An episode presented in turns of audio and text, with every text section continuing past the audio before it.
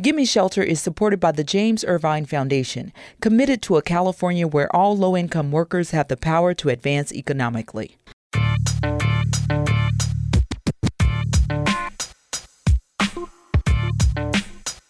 Welcome, everyone, to Gimme Shelter, the California Housing Crisis podcast. I'm Manuela Tobias, housing reporter for Cal Matters. And I am Liam Dillon, and I write about housing affordability for the Los Angeles Times. And today we're talking about the thing that happens when you go somewhere or come home and have to figure out what to do with your car. Parking. Mm-hmm. More specifically, parking's increasingly significant role in housing and transportation debates in California and across the country. Our jumping off point is a new state law that supporters say will make it easier to build housing. And it does so by stripping away parking requirements that can make it too expensive to develop. Now, Manuela, I know we always say that we have the perfect guests for our show, but this time I assure you that is true. It really is. Donald Shoup, a distinguished research professor in the Department of Urban Planning at UCLA. Shoup is the author of the 2005 book, The High Cost of Free Parking, that is considered the Bible of the anti parking requirement movement. Shoup has garnered so many adherents in this world that his followers are known as Shoupistas. I'm famous in a small circle. But first, the avocado of the fortnight. So we're in San Francisco, the city of very high hills and very high housing costs. It's also where the governor was recently to sign a bunch of housing bills, including two measures to incentivize home building in commercial areas. Newsom also announced the awarding of $1 billion to 30 new affordable housing projects across the state. Newsom said the new dollars will help break ground for more than 2,700 housing units. Yeah, so longtime Gimme Shelter followers know that we have tracked the high cost to build affordable housing in California for some time. It costs more here to do it than anywhere else in the country, with the consequence being fewer low income homes that are built for more dollars. So it turns out four of the projects the governor announced funding for eclipse $1 million per apartment to build. The highest is a proposed development in Hayward in the Bay Area known as Pimentel Place, which, per state statistics, is planned to be a 57 unit apartment complex that will cost $74.9 million to construct. Okay, I'm mathing. Yes. So, okay, the math works out to more than $1.3 million per apartment, wow. which is the highest on record for a state funded affordable housing development and likely the highest in the nation.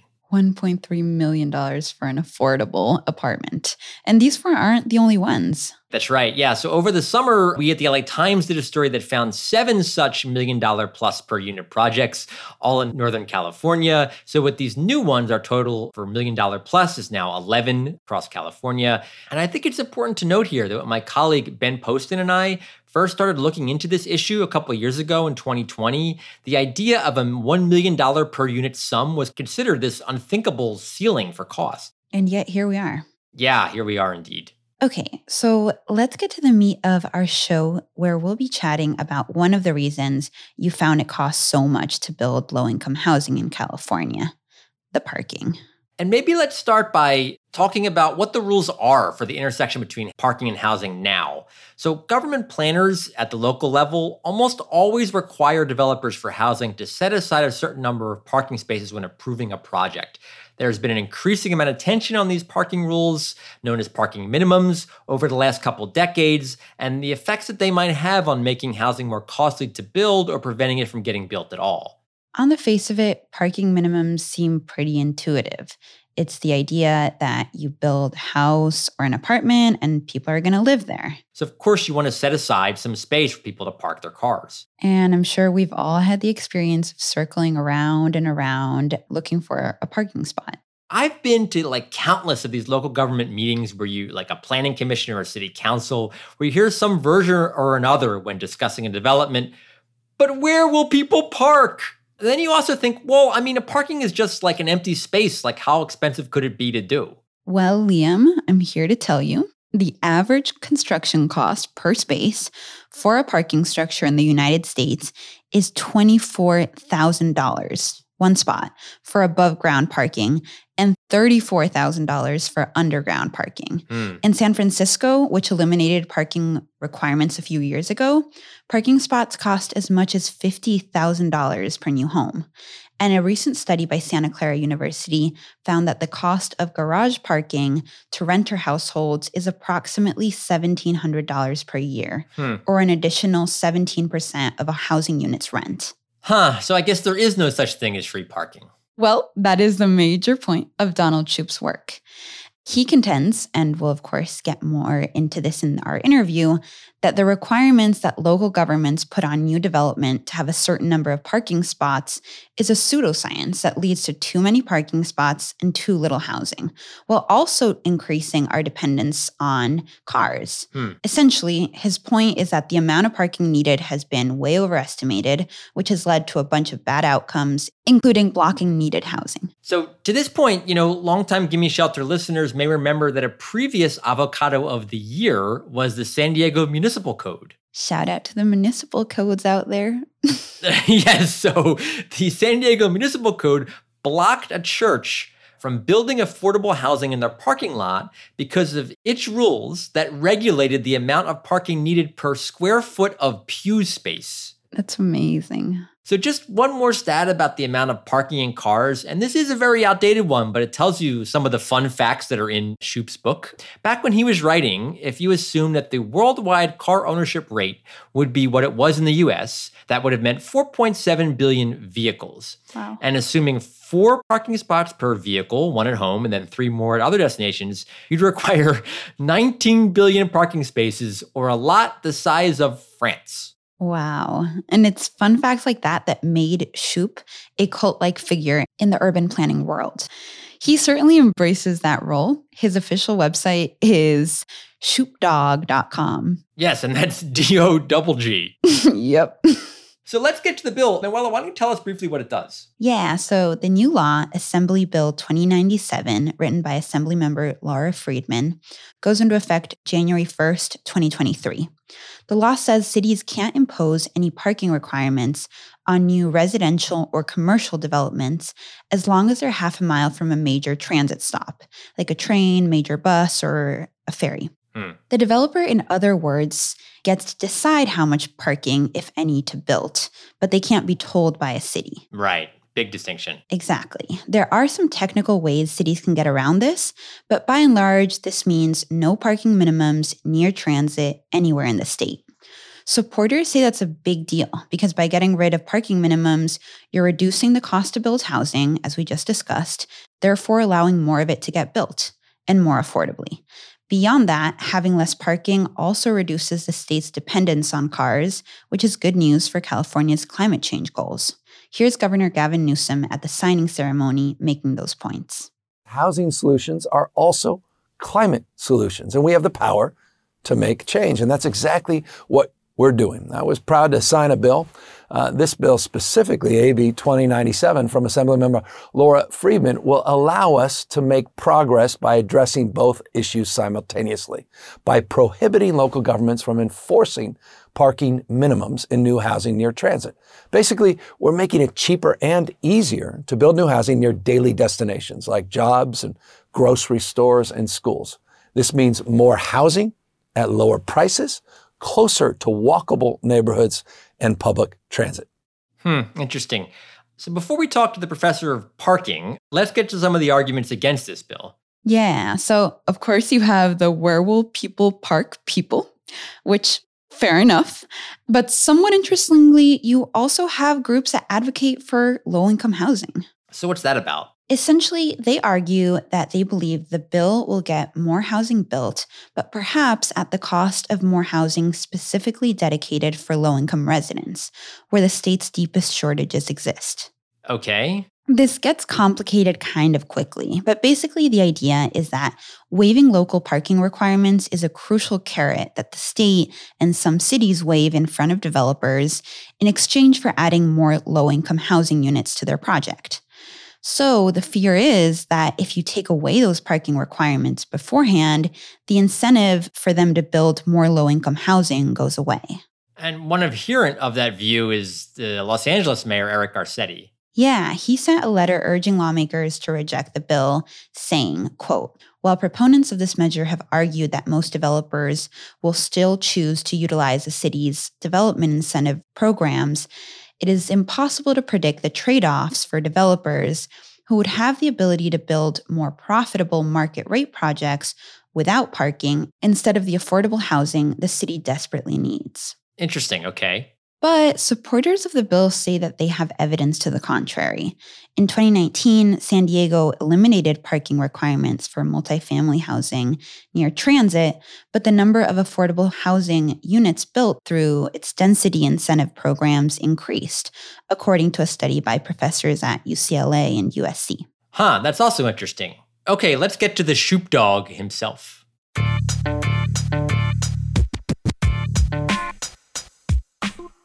We're here with Donald Shoup, a distinguished research professor in the Department of Urban Planning at UCLA and the preeminent expert on parking in the country. Professor Shoup, thanks so much for joining us. Well, thanks for inviting me. Your book is famously titled The High Cost of Free Parking. So, answer us first. Why is free parking so expensive? Why is free parking so expensive? Well, it took me 800 pages to explain that, but I think I can put it into three bullet points. There are three things that I recommend. One is to charge the right prices for curb parking.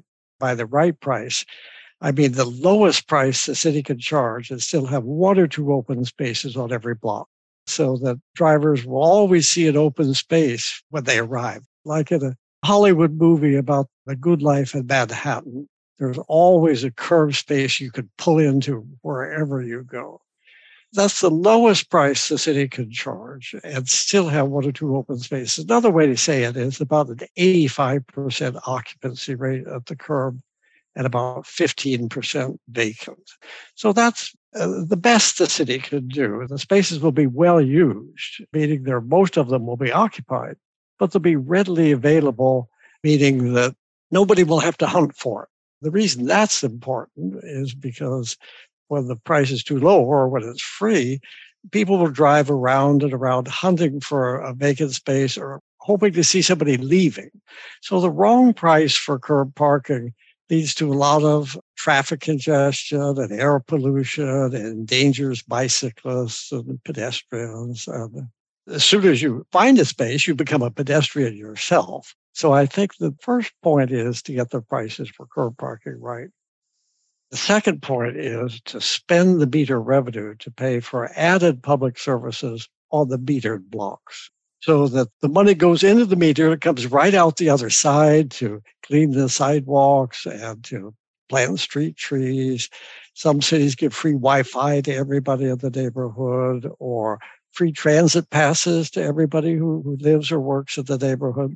And the reason for that second point is to make the first point popular that if people see that these are public services that they won't get if they don't charge for curb parking, then curb parking prices make political sense. Right, right.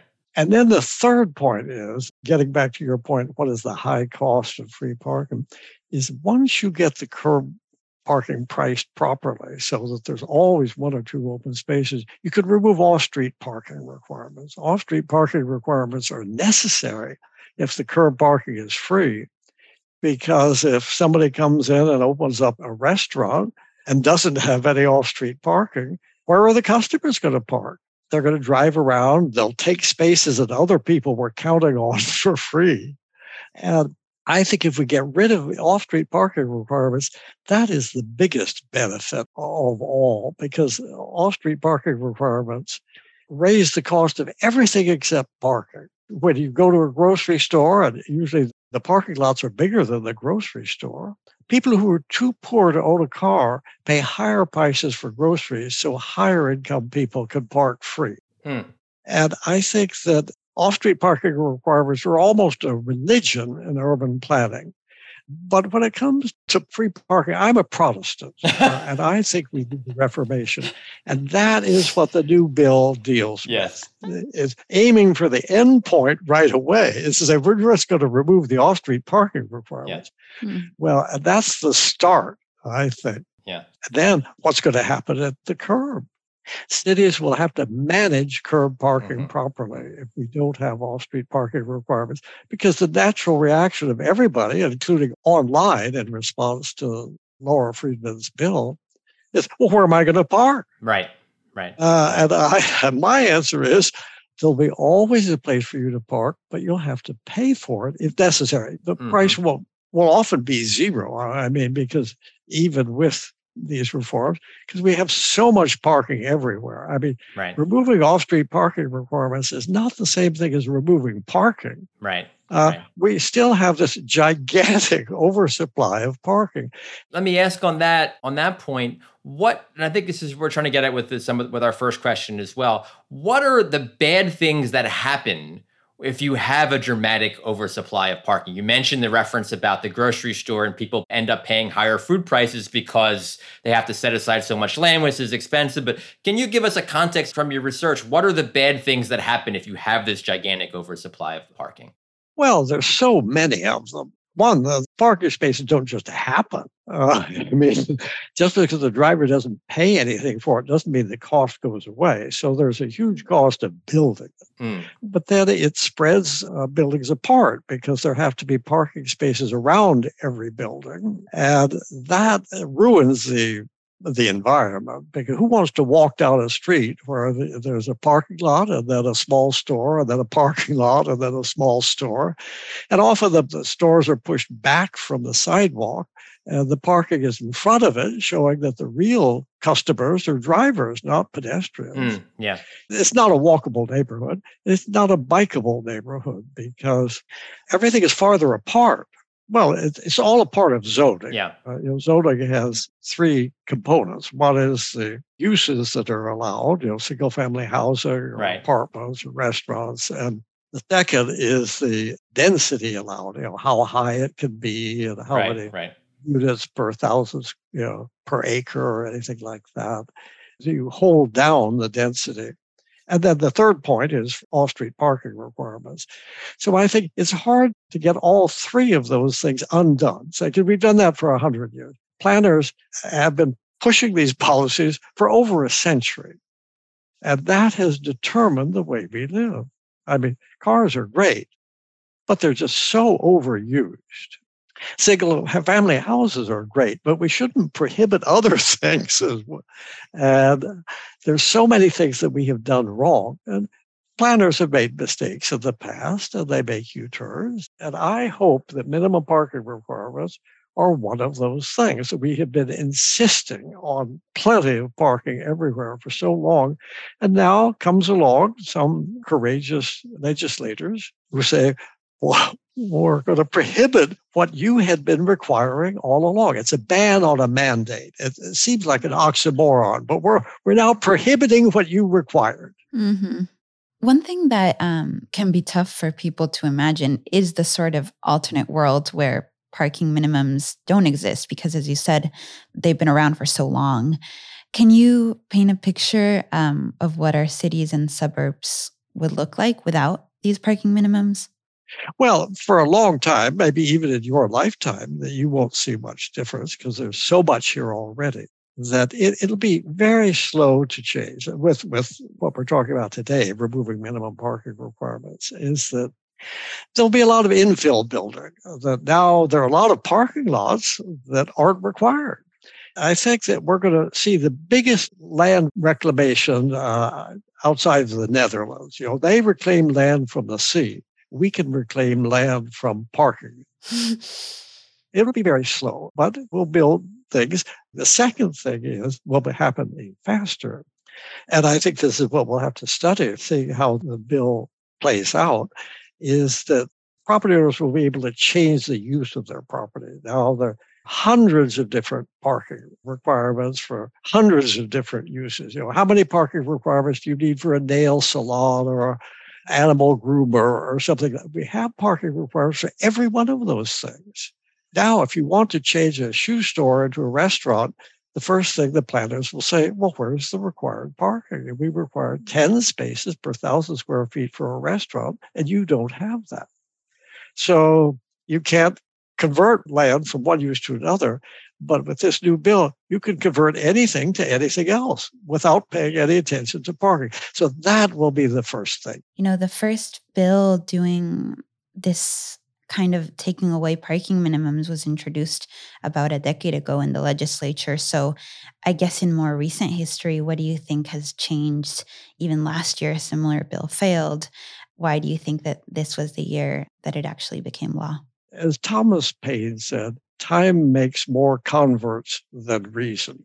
I certainly uh, a perfect example of that because I've been talking about these things for 50 years. Well, and that is actually what you just said leads us to the last thing that we wanted to ask you. As you just mentioned, you've been at this for a very long time, you know, a half century, you just said, clearly a passion. We saw there were pictures going on around on the internet uh, when the bill was signed that you were at a U- UCLA event wearing a hat that said parking matters on it.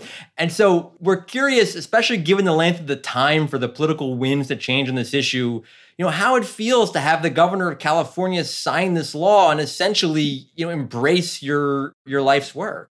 Well, it's a natural high. So I think that the combination of perseverance and longevity have led to what I've seen because I've had a lot of time to say these things and I have to say it again because nobody was paying attention. And, and naturally, if you work on it longer, you can get the words better and you have examples of Pasadena or something like that. So I think time is important. And I think that things are, are speeding up, but it will, it's wonderful to watch. Well, Professor Shoup, this has been an honor to have you, and we really appreciate you taking the time to speak with us and share your thoughts with our listeners. Okay, well, thanks for inviting me, and I look forward to hearing it.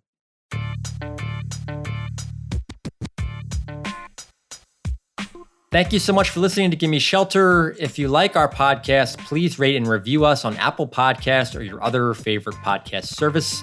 This is really important so that new people can discover our comedic stylings and other good news. Our producer at Gimme Shelter is Mary Franklin Harvin. Mary Franklin, thank you for keeping us on track. It's a podcast joke.